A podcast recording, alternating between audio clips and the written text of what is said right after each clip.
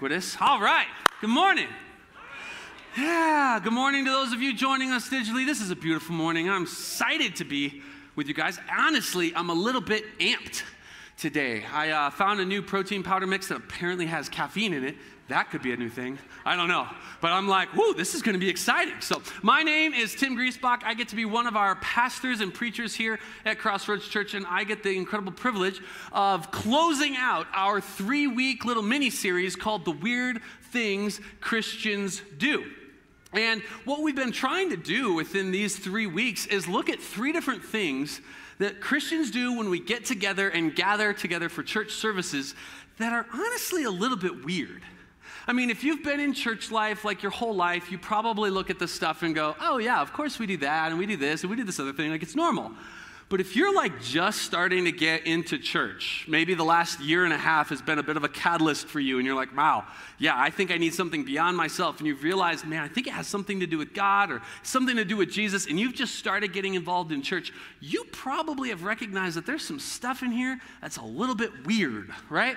Like how often we have a horse trough up here that's filled with water, and then one human gets into it while another human submerges them under the water. That's a little bit weird if you don't have a context for baptism, but that's why Pastor Matt walked us through the significance of baptism in our church life together as we celebrate the new life that we have in Jesus. Or one of the other things that can be a little bit weird if you're not familiar with it is the snacks that we get to enjoy, right? Part the way through every service, we pause for a moment, we bust out some like kind of not so great little crackers and like cups of juice if we're honest. And it's like, what is going on with this? What are we doing? Well, last week, Pastor Chris walked us through the significance of communion in the life of our church as we remember intentionally that our sustenance from life comes from Jesus Himself as the Lamb who is sacrificed. This incredible gift of love from our King.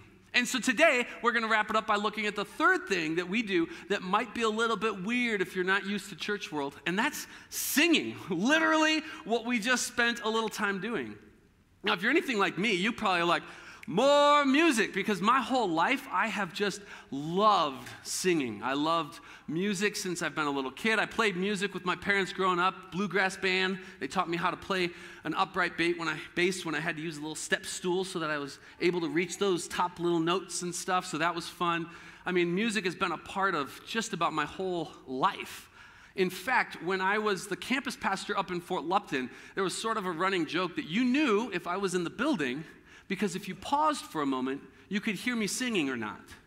If you didn't hear me singing, I probably wasn't there, right? But like if I was there, you could probably hear me singing somewhere in the building. And my parents just picture their struggle growing up, right?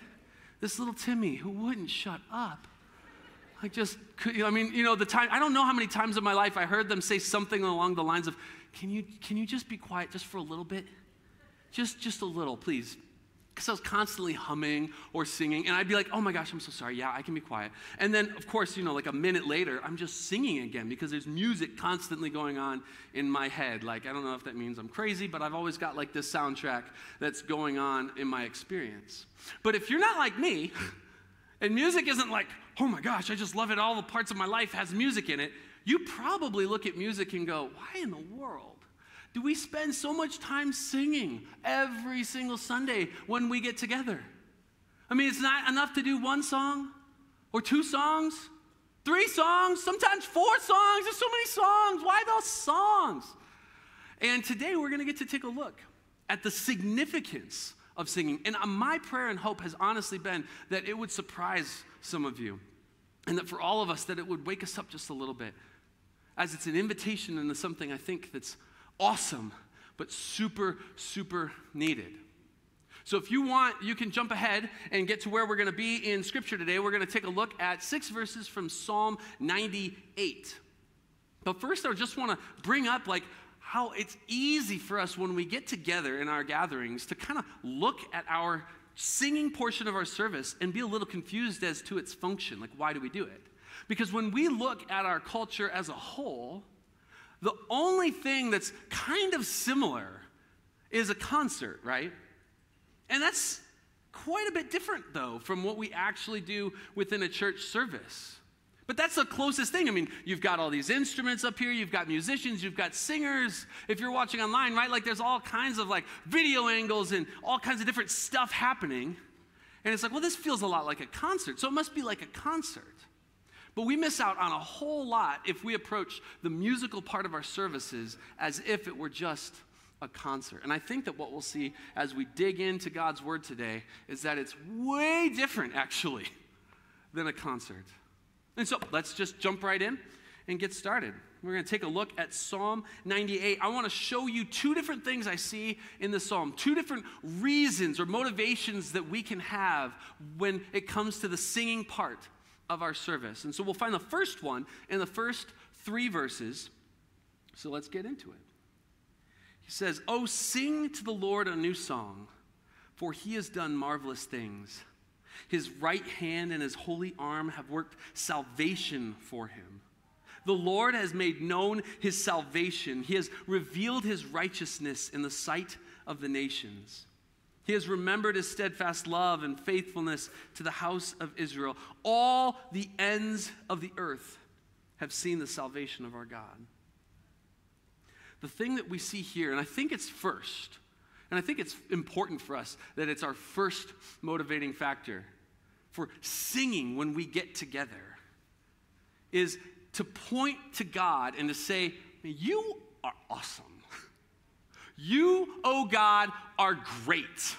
You, oh Lord, are amazing. I mean, just look at what you've done. Look at who you are. Look at how you love. Look at what you've promised to accomplish. You are great. And I think that's the first thing that we have. that is a motivating factor for us to sing when we get together in a church service.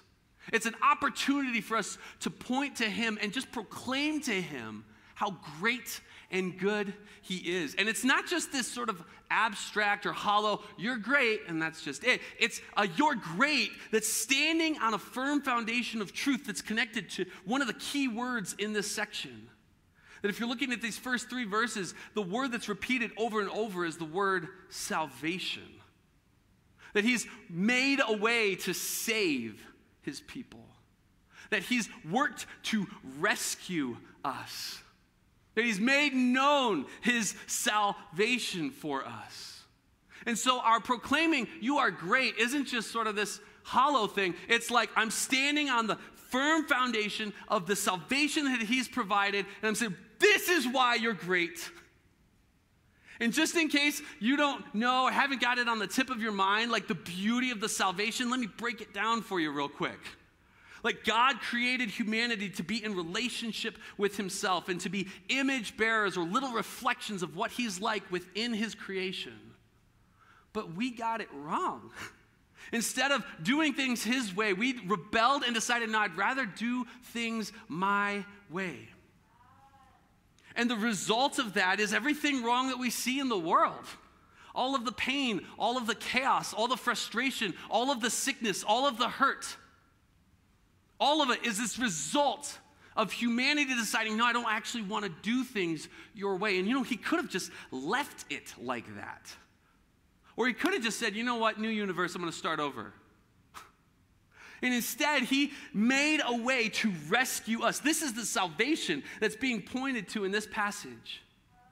That God sent his son, Jesus, his son, his divine son, as the God man to rescue humanity by dying on the cross to defeat that rebelliousness that had a stranglehold on us. Or the way that the Bible talks about that, it talks about that rebelliousness as sin. And that Jesus came and made a way for that. And then when he came back to life, when he was raised from the dead, he paved the way saying, I'm inviting you into real life, real purpose, real joy. That's the salvation. So when we get together, our music has this opportunity for us to go, wow, you are great. You are the best. There is none like you. But I think there's another reason that we see in the next three verses in this passage. So let's continue. It says, Make a joyful noise to the Lord, all the earth. Break forth into joyous song and sing praises Sing praises to the Lord with the lyre, with the lyre and the sound of melody, with trumpets and the sound of the horn. Make a joyful noise before the King, the Lord. This is where we really start to get into a lot of the musical elements. But the key word here that stands out to me in this short three verses is that use of the word joy. The use of the word joy. So I want you to create categories in your mind for like how awesome God is by understanding what he didn't do. One of the things that God didn't do was rescue us into servitude. He didn't rescue us into subjugation. Are you tracking with me? He rescued us not into slavery as our primary experience of our relationship with Him, but He rescued us into joy. He rescued us into delight. He rescues us into having our souls satisfied in Him. See, when He made us to begin with, to be in relationship with Him, to reflect what His life, part of how He designed us was to find our soul satisfaction in that relationship. And when we rebelled and said, Not your way, but my way, we cut ourselves off. And as a result, we spend all of our lives trying to find soul satisfaction anywhere else. But what he's done in saving us is saving us not into this, into just this, okay, now I guess I can do things right, but into an experience of living with him in delight and in joy. And I think that's why the music part is such a big deal in this section, why there's all these different instruments. Because music is distinct, it's, it's special. Music is able to move our minds and our hearts and our bodies in a unified direction. Almost like nothing else in all the world that when you're listening to music, it has this capacity for some reason to engage not only our minds, but also our hearts in a way that oftentimes results in movement. I mean, if any of you guys spend any time listening to like Latin music, man, that stuff is designed to make you move. Like that, like you can't help but want to just kind of like, all right, all right, let's move a little bit, right? Like, but music is part of what's doing that. It creates this opportunity for our whole selves, our minds and our hearts and our bodies to move together. And I think that's why it's so significant when it comes to this experience of joy and expression of God's goodness that it takes place within music. Because it wouldn't be enough for us to just sort of intellectually agree that God is good, right? God is good. You wouldn't be wrong by saying that or intellectually agreeing with that, but it's not sufficient to just agree intellectually God is good and He's done wonderful things. It wouldn't be good for us just to get all emotional without actually any thoughts connected to what's going on and just be like, woo! Like that's that's not actually complete or full. And it's definitely not complete or full if you're just standing here with your hands raised, but you don't have any like reasons or, or motivating emotions behind any of the expression. That music creates this opportunity for us to take our hearts and our minds and our bodies holistically to stand on the firm foundation of the salvation that God's given us and to look to Him and say, You are great, and to enjoy it. Woo! I don't know about you, but this is getting me pretty excited. This is a good thing. He didn't have to do it this way. He didn't have to make our experience of His saving us be such a delight. He could have made it just a, another thing to check off, right? But it's not. He invites us and calls us into joy.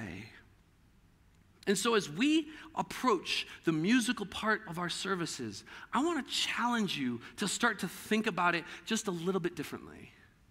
First, I want to challenge you to think of it as an opportunity to proclaim to God how good He is.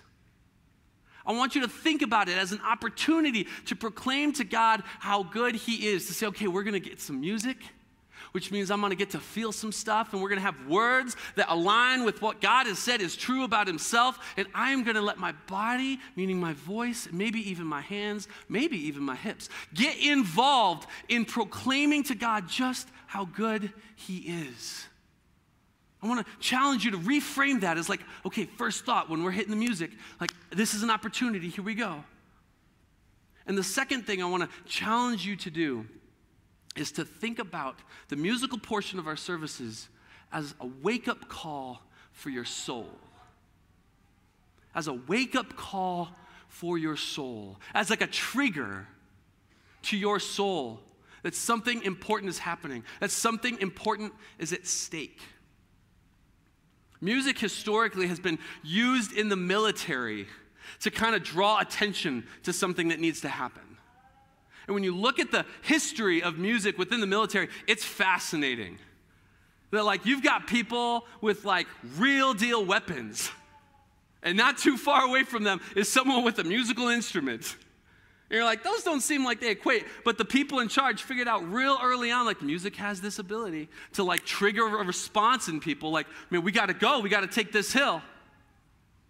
And I think that that's one of the most valuable aspects of music for us at Crossroads Church in the season that we're in is for music to act as a wake up call. Because I believe that we are in a fight. I believe that we have a real enemy who's really determined to take us out. He's really determined to keep people from experiencing and enjoying salvation that's being offered to humans through Jesus. And for those who've already put their faith in Jesus, this enemy of ours is hell bent on making you ineffective. And I think one of the ways he does that is by lulling us into this idea that we're not actually in a fight. And this strategy of his is super effective in our North American church experience. We've got around us so many different accesses to comforts and, and preferences and all kinds of wonderful things. We're able to have this illusion in our minds that we're in, mostly in control of our situation, of our circumstances. When the reality is that we're in a fight. And see, something's different if you've been lulled into a peacetime mentality, right? When you're at peace, you can take advantage of things like luxuries.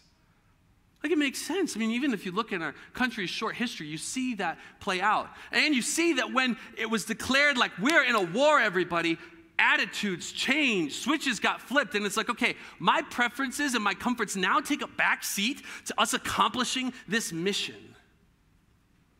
And I think that one of the most successful tactics of our enemy in this season is to convince those who are standing on the salvation and who are trusting in Jesus that we're not actually in a fight.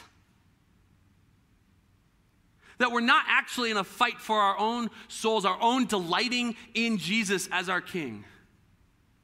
That we're not actually in a fight for our children, for our family members and our neighbors and our coworkers.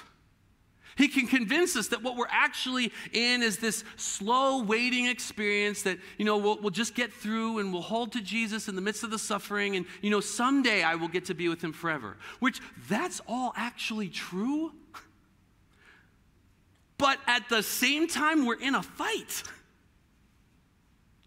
And so when it comes to the music within our services, our music is not a concert. It's a call to arms. It's an invitation, it's a calling out of saying, Wake up! Wake up! You're in a fight against someone who is faster than you and stronger than you and smarter than you, who's not gonna rest, and whose focus is your destruction or making you completely ineffective. And that our music creates this opportunity to respond, to recognize, like, oh my gosh, I am in a fight. And it's not a fight in the same way that we're used to thinking about fights. Like, we're not, I'm not saying go pick up your guns or swords or something, right? Like, that's not the kind of fight it is. The fight that we are in is a fight for joy, a fight for delight, a fight for satisfying our souls in Christ, in our Creator. And saying, to the enemy, I'm not going to place my delight in all the stuff that you've put around me. I'm not going to even place my delight in the beautiful gifts that God has given me. Not primarily, not ultimately. I'm going to use even his gifts as an opportunity to delight my heart in him, in him as my king. And as we realize that we're in a fight, it's going to change the way that we interact, I think. It's going to change the way that we go and spend the rest of the six days of our week. That we're going to recognize what's at stake. And we're going to be willing to take risks because we got hills that need to be taken. We got family members that need to be rescued. This thing is for real. And if you have any illusions about the severity of the enemy that we're up against, he's described in 1 Peter chapter 5 like this. The instruction is be sober minded, be watchful. Why? Your adversary, the devil, prowls around like a roaring lion, seeking someone to devour. Your mentality would absolutely shift if you suddenly became aware that there is a lion outside of the room that you're in. Your awareness of what that means would like spike and it would become one of the most important things. If you were to realize that there is a lion outside your room.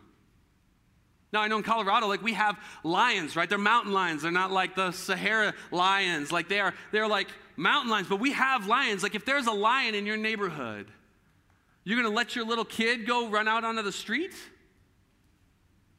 No. Why? Because you recognize the danger that they're in. And now, if it came down to just a normal kind of a lion, right? We could just, I mean, I know this is this is Colorado. So you would just go into wherever you store it and you would grab your arsenal. I'm not even like, you don't have just a gun. Most of you guys have like an arsenal. It's real. You guys would come out like with multiple weapons and be like, this lion is just going down because nothing is going to get to my family. Nothing is going to hurt my kids. But when it comes to the lion that we're up against, guns don't work. Like our weapons don't work against this enemy. And in fact, if we were left to our own, we would have zero chance of defeating this enemy, this prowling lion. But that's again why we praise God for being so stinking good. Because what he did in sending his son Jesus is make a way for us to experience victory over this enemy. And that victory looks like joy and, delight in him. And so I just want to take a moment because I believe that there are probably people here and those gathering online that you haven't actually put your trust in Jesus yet. But that when you look at your life, you can start to think, like, wow, I really am in some sort of a fight, or it sort of feels like something's trying to like crush me, get me, keep me down, keep me out. However, your experience of that has been. And perhaps today might be the day that you actually get to say, you know what, I'm, I'm going to stop trying to fight this enemy on my own. And I am going to take a hold of Jesus as my Lord and Savior because He's already defeated this enemy. Like if I'm next to Jesus, I win. Newsflash at the end of the book, Jesus wins. With a word from his mouth, the enemy is defeated once and for all. And I want to invite you into being with him when that happens and to being with Him every moment until that happens.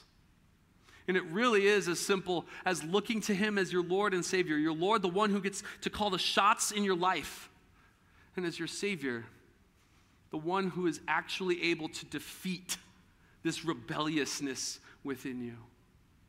So I'm going to pray for you and pray for all of us that God would do that, that God would call us to Himself, and that He would wake up our hearts and so, Father, would you please, would you please call us to yourself today? Lord, I pray that you would call people to yourself today for the first time, that they would hear you speaking to their very hearts, that they would hear you speak of your love and of the gift of your Son Jesus, Lord, that you would confirm in their hearts that this is true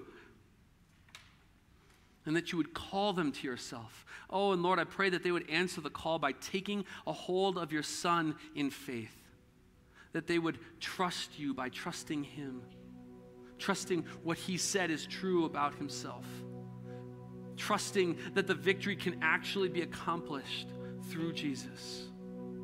Lord, would you please do that right now? And Father, I pray that for those of us who have been following you for years or longer, Lord, I ask that you would help us to wake up.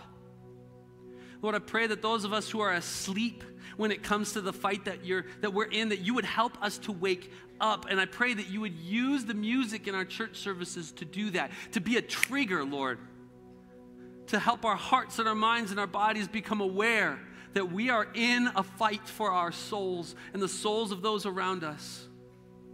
And Lord, would you embolden us to set aside whatever it takes in order to delight in you and in your defeating of our enemy.